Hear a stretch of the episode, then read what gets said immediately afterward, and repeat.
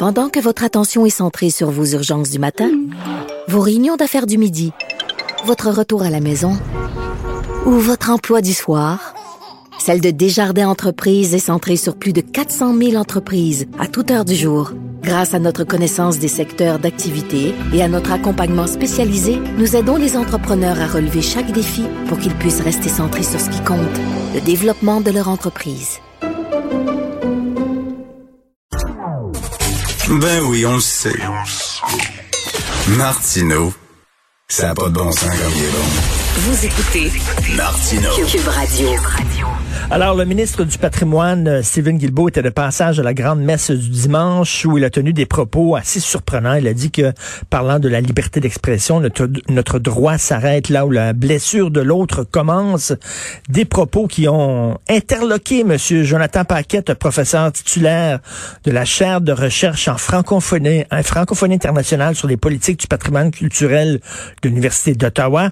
Et M. Paquette a écrit un fort bon texte, une lettre ouverte. Quelle liberté d'expression pour nos musées, nos bibliothèques et nos archives qu'on peut lire dans la presse plus. Bonjour, Monsieur Paquette.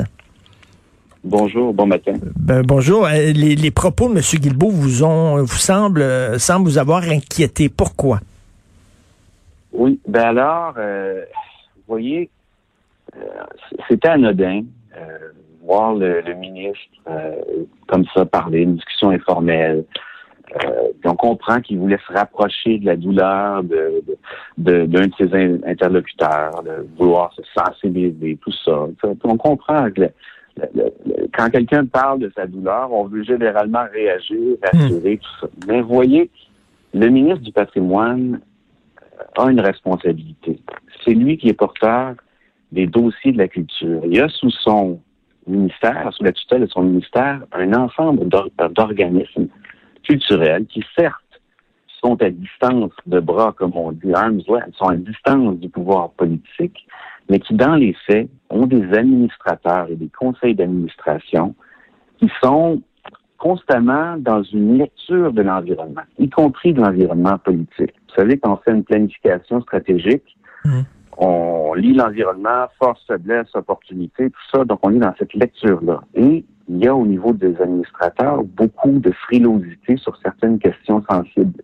Donc, le ministre, euh, son intervention, elle étonne et puis elle pose des limites euh, à la liberté d'expression. Elle réitère en fait aussi les propos à la manière de Justin Trudeau dans sa première déclaration euh, sur les caricatures, si vous vous rappelez.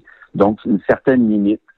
Euh, mais de manière plus importante, ce qui est encore plus préoccupant dans son intervention, je ne sais pas si vous vous rappelez, du scandale du euh, Musée canadien des droits de la personne à Winnipeg. Un scandale odieux. Et c'était quoi, au juste? Alors, ce scandale, pour euh, faire un petit rappel, donc on a un musée fédéral des droits de la personne à Winnipeg, et pendant des années, euh, donc un musée qui, qui parle de diversité, et pendant des années, on a demandé au personnel d'exposition, à la demande de groupes religieux et parfois même dans des cérémonies officielles accueillant des diplomates étrangers, puis vous savez, il y a des pays où il y a des lois homophobes.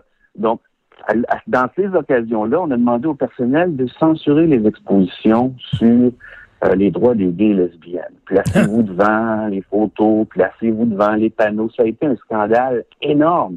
Je vous dirais que c'est probablement un des pires scandales euh, de l'histoire des musées au Canada et ça s'est déroulé, ces dernières années. Le scandale a éclaté cette année et le ministre est intervenu. Et qu'est-ce qu'il a dit? Il a dit, mais non, il ne faut pas censurer. Les musées ne devraient pas s'auto-censurer. Et la censure dont on fait état dans ce cas-ci, pour l'essentiel, c'est d'avoir posé une limite à la liberté d'expression, à l'autonomie, si vous voulez, du musée, dans sa capacité à parler des thèmes de droits gays et lesbiens, euh, quand devant un public religieux qui mhm. euh, en était choqué. Puis je dois dire, euh, ça me fait beaucoup de peine, moi, en tant que, en tant que personne, la communauté gay, de dire, bon, ben, il y a des gens qui, euh, qui, qui, qui, qui n'acceptent pas mon identité, puis mhm. qui sont choqués, mais, mais ça n'enlève rien au fait que ces gens-là étaient euh, Ils ont une douleur. Donc, est-ce que cette douleur-là justifie la censure? Vous comprenez ce que je veux ben dire? oui, non, tout à fait. Écoutez, mais, mois, mais- on est- mais- Monsieur Paquette, je suis allé voir, j'en parlais un peu plus tôt, je suis allé voir au Musée des Beaux-Arts de Montréal une exposition de, du photographe américain Robert Mapplethorpe, que vous connaissez certainement. Euh, bon, il y a des photos très choquantes. Là. On voyait un homme qui était à quatre pattes avec un fouet qui était rentré dans son anus et tout ça. Là. Bon, des photos sado-maso et tout ça. Au Musée des Beaux-Arts, il y a des gens qui auraient pu être choqués par ces photos-là. Est-ce que ça veut dire qu'il faut censurer l'exposition de ce photographe-là qui était majeur? Ben, c'est- la question qu'on se pose. Je pense que l'intervention du ministre, à tout le monde en parle, euh, mérite certaines clarifications. On n'a pas la même réponse qu'il y a six mois. Là, on dit oui, écoutez, il y a une certaine limite à. Quand ça choque, c'est là la limite. Alors que euh, c'est du devoir de certaines institutions dans la société Ben oui. les musées, les bibliothèques, les archives, les universités, de- de- d'être ces espaces-là où on décortique, où on met en débat, où on analyse euh, ces sujets tendus. Donc, c'est euh, c'est plutôt irresponsable, à mon Ben, avis. ben, surtout qu'on a une culture subventionnée. Sans subvention, notre culture n'existe pas. Donc là, ces subventions-là sont accordées par des organismes, que ce soit comme Téléfilm, la SODEC, etc. Et là, ben, ils ont entendu le message du ministre, eux autres. Ils ont entendu que le ministre dise, ben là, il faut tenir compte des sensibilités des gens. Et moi, ma crainte, et comme je pense que vous la partagez, c'est que le message ait été compris par ces gens-là et en disant, ben là, il va falloir maintenant tenir compte des sensibilités des uns et des autres lorsqu'on va donner euh, notre aval à certains projets artistiques. Ouh! Absolument. Si, si on est le Musée des beaux-arts euh, du Canada, par exemple, on reçoit, euh, disons, si on fait une analyse là, des budgets ces dernières années, environ 73 à 80% de notre budget d'un transfert fédéral. Donc, ce que le ministre pense, même s'il fait à distance de bras, même s'il fait à distance du politique, ça compte. Ce que le ministre pense, ça compte à tel point que, euh, je veux dire, son intervention du juin dernier où il disait ah, il faut pas s'autocensurer, ça démontre à quel point les paroles du ministre, même pour des organismes qui sont à une certaine distance du politique, comptent beaucoup. Donc, Ben ce oui. qu'il a fait dimanche dernier, c'est une bourde incroyable. Ben oui, c'est pas anodin. Et, mais M. Paquette, rien qu'une anecdote, j'adore Leonard Cohen, c'est une de mes idoles. Et bon, il a écrit des romans, Leonard Cohen, et je, je lisais un de ses romans, et il parle des... Il, il essayait de cruiser, de courtiser des, des jeunes québécoises francophones, et il disait, ben si on l'aide, elles ont toutes des dentiers. Il écrivait ça dans, dans son livre. C'était un, roman qui se passe dans les années 70, 60. On sait qu'à l'époque, chez les Canadiens français, ils se faisaient enlever leurs dents à 16 ans. Bon. Et est-ce que je vais dire, moi, en tant que Québécois francophone, je suis heurté, offensé par ce livre-là? On devrait le, le retirer de toutes les bibliothèques. Voyons. Voyez, voyez si on si on va aujourd'hui euh, dans l'exposition permanente sur l'art canadien au Musée canadien des Beaux-Arts, on va voir des toiles de Krigoff qui Mhm. sont fondées sur des stéréotypes racistes. L'habitant, donc le, le Canadien français un peu bourru avec un nez rouge d'alcoolique qui gesticule de façon peu gracieuse. C'est ça qu'on a. dans- on le sait et on le sait très bien. Et pourtant, euh, c'est pas moi qui va militer pour l'ôter. Non, en fait, on doit en rendre compte. Il fait partie de l'histoire de l'art. Ben Il fait partie de cette longue histoire du racisme anti-francophone. Il a sa place au musée. Et donc, c'est un espace où on doit le voir. On ne doit pas le cacher, en fait. Ben oui, tout à fait. Comme, comme euh, Mordecai Richler est un très grand écrivain, même si sa vision des Québécois francophones est parfois insultante. Donc, ce que vous rappelez, c'est que là, à la grande messe du dimanche, Stephen Guilbeault, il, il était pas là en tant que citoyen, il était là en tant que ministre. Et il aurait dû faire attention à ses paroles parce que tous les gens dans le milieu de la culture ont entendu son message. Absolument. Et non seulement ça, le paradoxe actuel, le paradoxe, c'est que dans les luttes contre la discrimination, c'est là où on retrouve le plus de censure. Rappelez-vous les cas récents dans les universités. On est dans des démarches antiracistes. Des femmes qui sont militantes antiracistes, qui font les meilleures pratiques pédagogiques dans leur cours avec des trigger warnings, Mm. qui sont là et s'exposent finalement ensuite. Donc, ils sont dans une démarche antiraciste et ensuite, elles sont censurées. C'est la même chose pour les musées. Le- le- le- la démarche anti-homophobe a été, censurée pendant des années dans l'espace du musée. Et puis récemment, dans le monde de l'art, il y a eu un des cas les plus importants depuis ces dernières années de censure, celle de l'exposition qu'on avait planifiée pour une rétrospective de Philip Dustin, qui est un artiste graphique, peintre, artiste graphique, qui est né à Montréal, mais qui a fait surtout sa carrière aux États-Unis.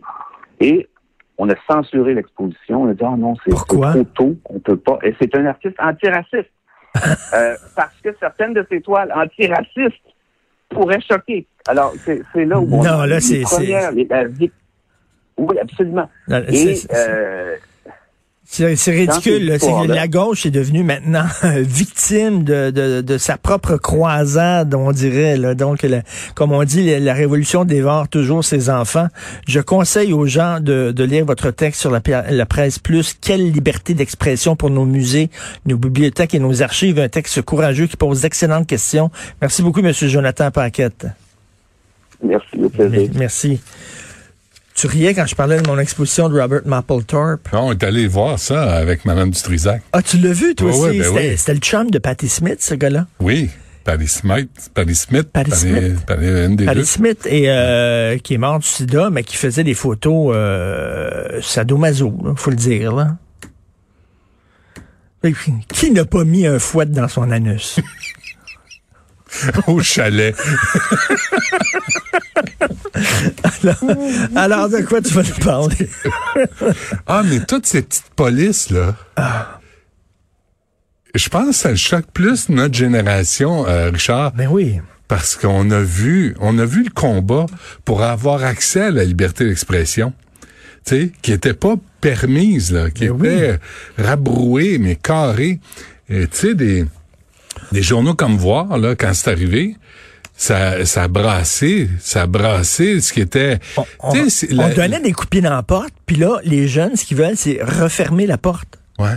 Qu'on a ouverte. Ouais. À coups de pied. Ouais. Puis sonne même pas à la porte. Cogne même pas à la porte. Rien. Pointe-toi même pas à face à la porte. Euh, tantôt, je vais parler au docteur André H. Dandavino, coroner. Tu, tu sais, on a fait, fait une table ronde sur les coroners oui, il y a, ben deux oui. ans. Euh, Il participe euh, à, la, à la série Coroner, la voix des victimes. C'est présenté aujourd'hui sur Club Illico. Euh, puis euh, je, pense que ça va être intéressant. On va parler de la job de coroner, ce qui les touche aussi. Là. Puis lui, il y, a eu, il y avait des chevaux de bataille euh, comme l'alcool au volant. On va parler au docteur Dandavino. Des fois, ils font des rapports, puis ils sont comme tablettés quelque part. Celui sur la 40, là. Tu sais, les carambolages à chaque hiver. Oui. Ah, il y a eu carambolage parce que la vision était... Mais planter des arbres... Et là, il y a un coroner qui, qui, a dit ça en 2000, c'est en 2006, quelque chose de même. Là. En 2006, l'avocat René Duval scandalisé que les décès d'un père et de sa fille en 2006 n'aient servi à rien alors qu'un nouveau carambolage monstre a eu lieu au même endroit sur l'autoroute 40 en janvier 2019. 13 ans plus tard. Fait qu'on était encore assis sur nos mains. Puis, euh, euh, en Estrie, là, en Estrie, quand tu t'en vas là, à Fredericksburg, là, quand tu t'en vas à Fredericksburg, tu as, une, nouvelle autoroute qu'ils ont construite il y a quelques années, puis tu as un long, long, long stretch où c'est vraiment sur une plaine. Et là, il y a aucun arbre. Et m'a dit, là, quand ils ventent, là, tu as, toute la neige d'en face. C'est hyper dangereux. Serre les fesses puis tiens ton fouet. il va pogner au vent. Alors ça, c'est toujours pas réglé. Et le, le rapport du coroner Duval disait l'apparition d'un voile blanc aurait entraîné une visibilité soudainement nulle en raison de l'absence d'arbres sur un tronçon d'environ 500 mètres. Il y a là, il y a à la prairie, il y a une courbe à la prairie là où c'est, il y a toujours, toujours des accidents. Ah ouais. Et là, je pense qu'on va s'en occuper finalement. Bon. Mais il y a des lieux où, euh, il me semble, mettez des armes. À 11 heures, on aura Geneviève Landry, parce que c'est aujourd'hui la journée euh, des hommes, là, bien-être des hommes. Puis elle, elle travaille, euh, est directrice générale d'entraide pour hommes euh, un président du regroupement provincial en santé et bien-être des hommes. Mais tu sais, là, on hum. va faire la part des choses entre les hommes et les agresseurs. Euh, les agresseurs qui prennent leurs responsabilités ou non. Puis on pas l'apologie, les prétextes, les excuses, elle m'écoutait pas. Euh, tu sais, bon, tout ça, là, ça suffit. Puis on va lui parler à 11 heures et à midi. C'est spécial que ce soit une femme qui s'occupe d'un ben groupe d'entraide pour hommes. Ça fait longtemps que, que Geneviève mais est-ce que est-ce que ça serait aussi accepté? C'est un homme, mettons, qui s'occupe d'un centre de, de, de femmes battues ou. Je sais pas. Je sais pas. Peut-être. Mais tu te souviens, encore là, au franc il y a plusieurs années, on avait fait une table ronde sur les hommes. Geneviève y avait participé. Et euh, à midi, on aura la, le président de la Fédération québécoise des directions d'établissements d'enseignement, Nicolas Prévost. Ce soir, à 17 Ben oui. on va savoir ce qui arrive avec l'école. Puis, entre autres, moi, je veux savoir quand est-ce que les directions d'école vont dire aux parents, là, là, Là, là, quand on va revenir à la normale, et comme vous l'avez fait dans le passé, retirer les garçons le vendredi pour qu'ils aillent dans un tournoi de hockey, c'est pas un bon message envoyé. Ça veut dire que le hockey est plus important que les écoles. Et là, tout à coup, manquer des, des journées d'école en temps de pandémie, on fait une crise. Mais là, branchez-vous. C'est important ou c'est pas important? Ben, c'est vrai. On va t'écouter. Ben, ce serait Gratuitement. Et moi, j'aimerais euh, euh, remercier les gens qui nous écoutent et je veux vous dire, oui, on a eu des problèmes techniques. Hein, ceux qui nous ont écoutés euh, pendant l'émission, vous l'avez bien entendu. C'est hors de notre contrôle. Euh, ça va être réglé dans les prochaines minutes. Ah, Merci d'avoir été